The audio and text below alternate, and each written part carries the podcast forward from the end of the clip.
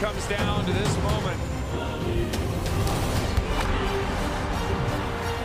Allison Phoenix now starting to pull away. There she goes! Katie Ledecky smashes her own world record.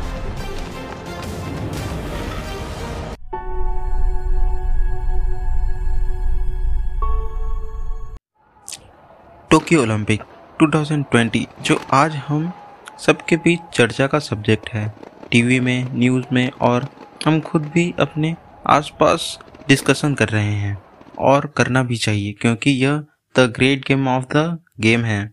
IOC के द्वारा Olympic हर चार सालों में कराया जाता है, जिसमें थाउजेंड्स ऑफ़ एथलेटिक कई प्रकार के स्पोर्ट्स में पार्टिसिपेट करते हैं। दिस टाइम टोक्यो ओलंपिक में 205 कंट्रीज़ ने पार्टिसिपेट किया है, जिसमें 33 स्पोर्ट्स रखा गया है और साथ ही साथ 339 इवेंट्स भी शामिल हैं।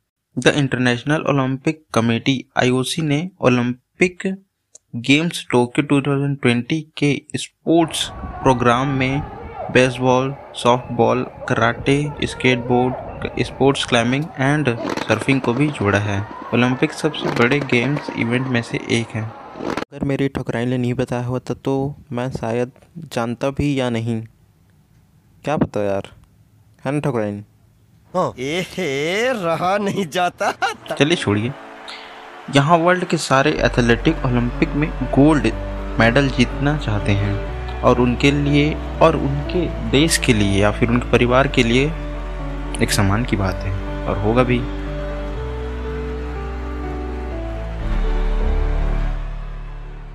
सुजल भूपति और आप सभी का स्वागत है मेरे इस चैनल पर जिसका नाम है सुजल भूपति और मेरा भी नाम है सुजल भूपति। तो आपका स्वागत करता हूँ मैं इस चैनल पर। इंडिया ने पहली बार 1900 में ओलंपिक गेम्स में भाग लिया, जिसमें एक एकल एथलेटिक नॉर्मन प्रिचर्ड ने दो मेडल जीते। ये दोनों सिल्वर थे। इन एथलेटिक और ओलंपिक मेडल जीतने वाला पहला एशियाई नेशनल बन गया, जो ब्रिटिश इंडियन था। जब देश आज़ाद भी नहीं हुआ था तो हम कह सकते हैं कि ये पहले भारतीय नहीं थे।